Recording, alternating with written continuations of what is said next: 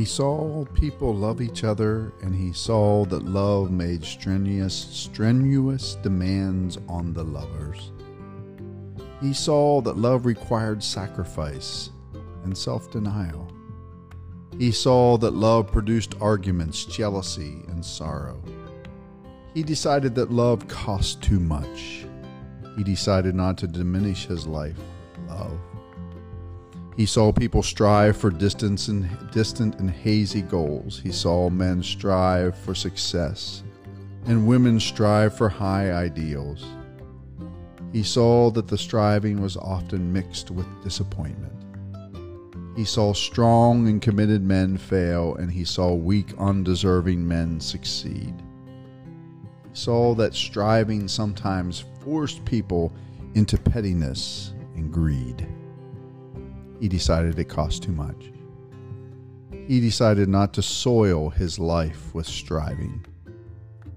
He saw people serving others. He saw men give money to the poor and helpless. He saw that the more they served, the faster the need grew. He saw ungrateful receivers turn their, to their serving friends. He decided not to soil his life with serving. When he died, he walked up to God and presented his life to him, undiminished, unmarred, unsoiled. The man was clean and untouched by the filth of the world.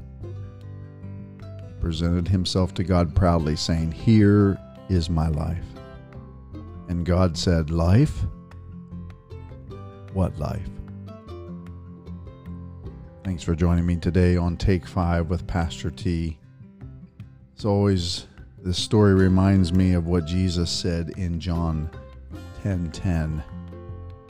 The thief's purpose is to steal, to kill, and to destroy. But my purpose is to give life and life to its fullest abundance. Jesus didn't want us to live life by separating ourselves from it. In fact, if we were to live life like that, we would be doing the exact opposite of what God did.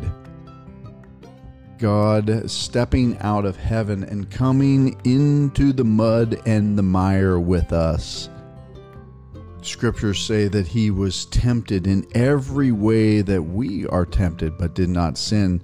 What that says to me is that he entered into life's challenges with us. He felt with us.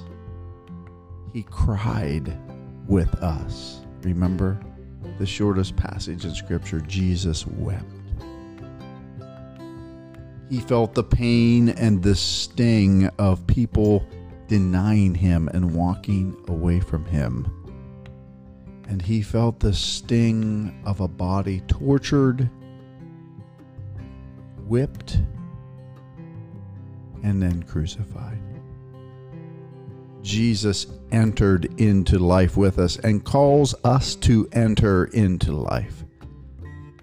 My friends, life is meant to be entered into it's impossible to love without loving. It's impossible to know what life is like until we get into the game of life and walk with people, talk with people, feel the sting of life.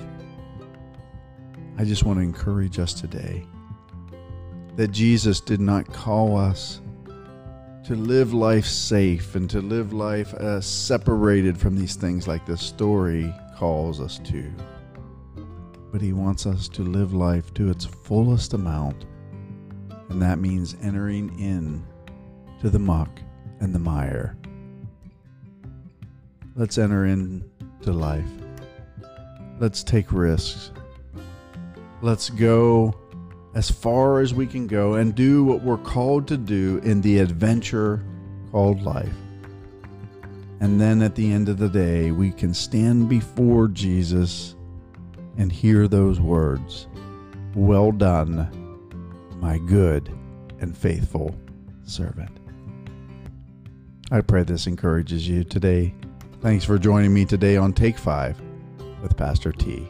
I'll talk to you again real soon.